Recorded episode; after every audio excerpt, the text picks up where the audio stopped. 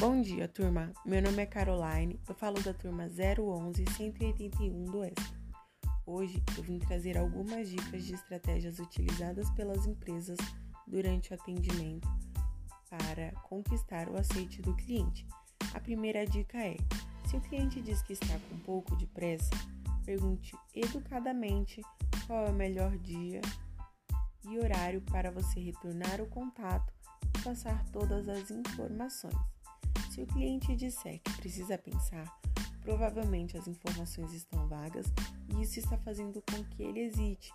Então, passe as informações com clareza, de forma objetiva e pergunte se o cliente tem alguma dúvida para que você possa esclarecer.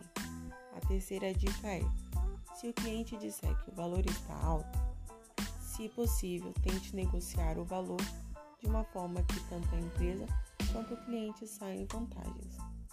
Aguarde para o próximo bloco. Tchau, tchau.